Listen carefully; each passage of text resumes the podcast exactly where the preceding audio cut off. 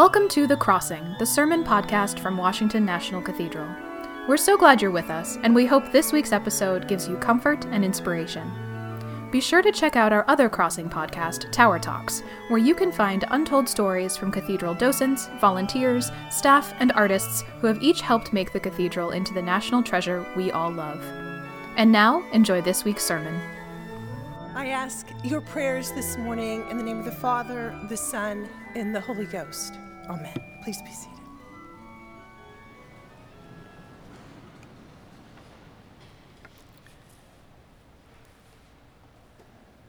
From Matthew's Gospel, chapter 24.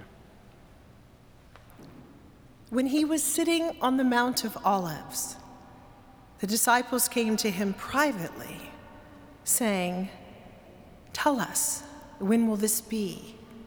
And what will be the sign of your coming and the end of the age?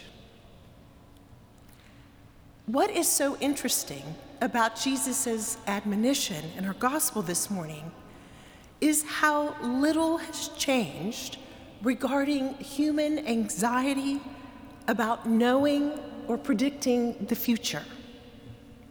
If anything, our obsession with weather predictions, economic predictions, and election predictions has, shall I say, gone off the deep end.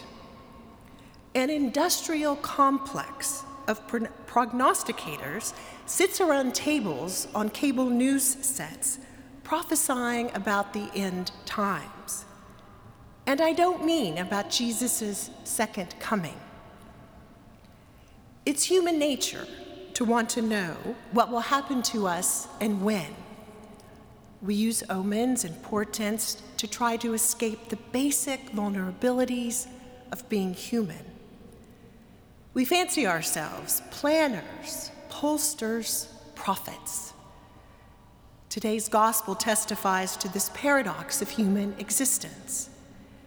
It would seem that we should be able to read the signs of the times after all these years, but still we fail. Case in point, the red wave that did not materialize after the midterm elections. It's almost as though we're trying to replace faith with the false mastery of the future. The first century readers of Matthew's gospel were no different. They lived only one generation after Jesus. The Jerusalem temple had been destroyed, and they wanted guarantees about the future so they could cope with the religious and political instability of their time.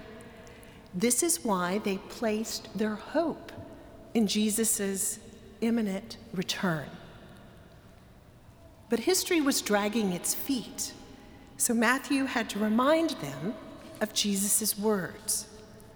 About that day and hour, no one knows, neither the angels of heaven nor the Son, but only the Father.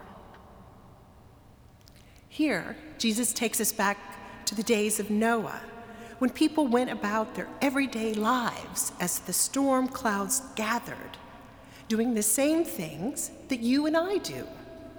Eating, drinking, working, marrying, uncertain about the future, but certain that there was a future. And what happened? God became so saddened and enraged by the world's godlessness that he sent the deluge. By invoking this story, Jesus seems to be suggesting that his listeners haven't learned much from the time of Noah. So, why the gloom and doom this morning?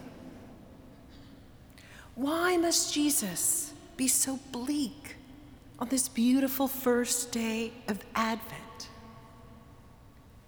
Should we be worried that some of us may be raptured and others left behind to perish? No, no. But the message is clear wake up, keep watch. As the spiritual writer Debie Thomas explains, the call of the season is to recognize that we're not paying attention to what really matters, to confess that we are alive yet dangerously asleep. End quote. Jesus warns us that we cannot afford to walk through life with eyes wide shut, to be asleep at the wheel, to subsist in a fog of lazy unknowing. We do so at great peril. Admittedly, it's hard to get into the spirit of the first Sunday of Advent when it's bracketed by Black Friday and Cyber Monday. Right.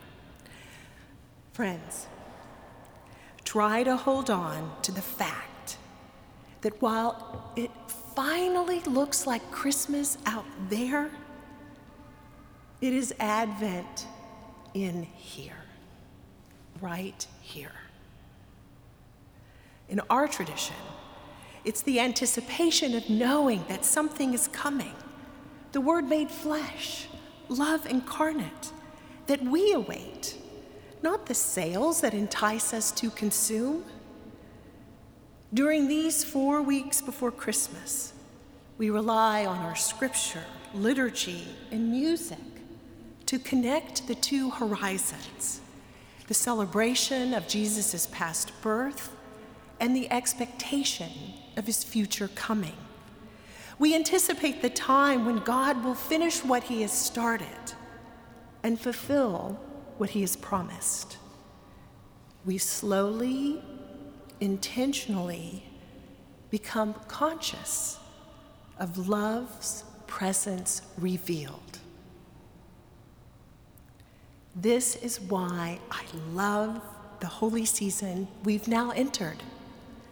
I love that the church begins its new year when the days are getting darker. I love that Advent rejects shallow sentimentality and false cheer, that it doesn't celebrate Christmas until it arrives in the manger. And I love that the gospel gets us started with images that startle us out of our complacency. Not jingle bells, twinkly stars, or fleecy lambs, but Jesus as relentless pursuer of our souls. Jesus as thief. This morning, we acknowledge the inescapable fact of Jesus as judge. We deserve to be judged.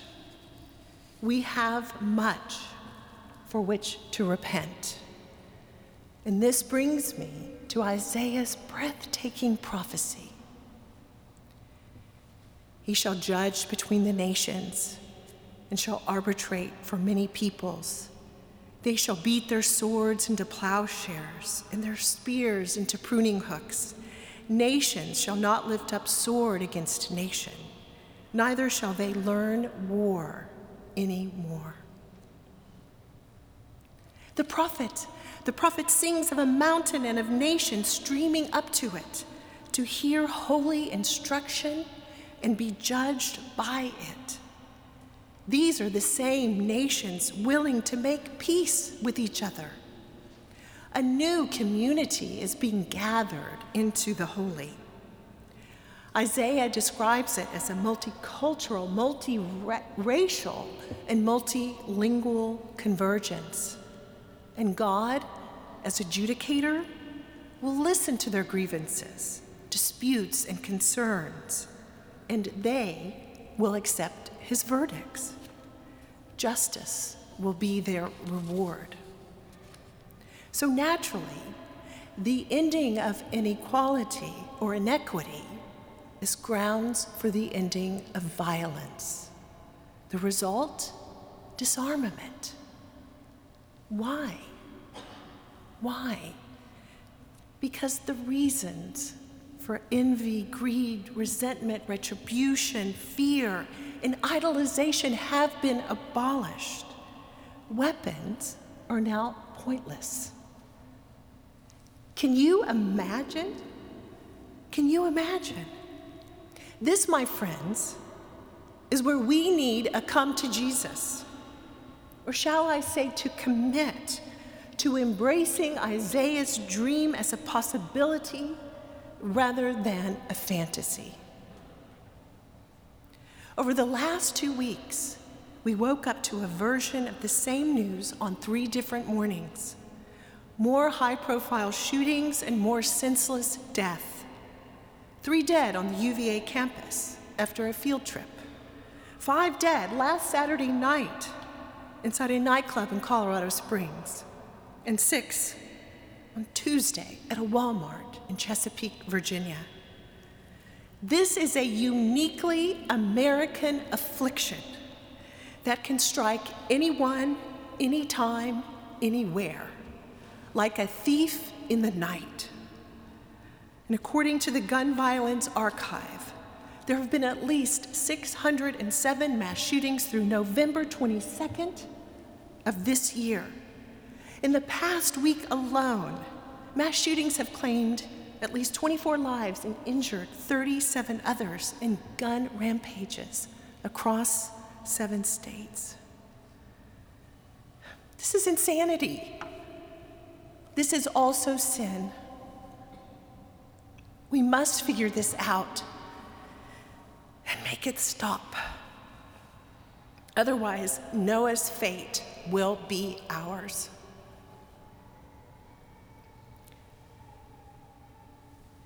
My friends, Isaiah's prophecy expresses the deepest of human longings and points to the promises and dreams of God for all of us. This is what Jesus meant by the reign of God, which is always already present and at work among us, though not yet in its fullness. We see it in Jesus, converted fear to love, lunacy to sanity, enemies to friends. He died surrounded by swords, nails piercing his hands and feet, a spear in his side. And once and for all, as the Presbyterian pastor George Arthur Buttrick so eloquently put it, these weapons entered infinite love, which melted them into light melted them into light. The last verse of Isaiah's vision on this first Sunday of Advent is this O house of Jacob, come, let us walk in the light of the Lord. O house of Jacob, come, let us walk in the light of the Lord. So let's enter Advent in hope even hope against hope. Let us see visions of love and peace and justice. Let us beat our swords into plowshares and our spears into pruning hooks, and let's leave them down by the river. Let us affirm with humility, with joy, with faith, with courage, that when we celebrate the birth of the Christ child with the words, peace on earth, goodwill towards all people.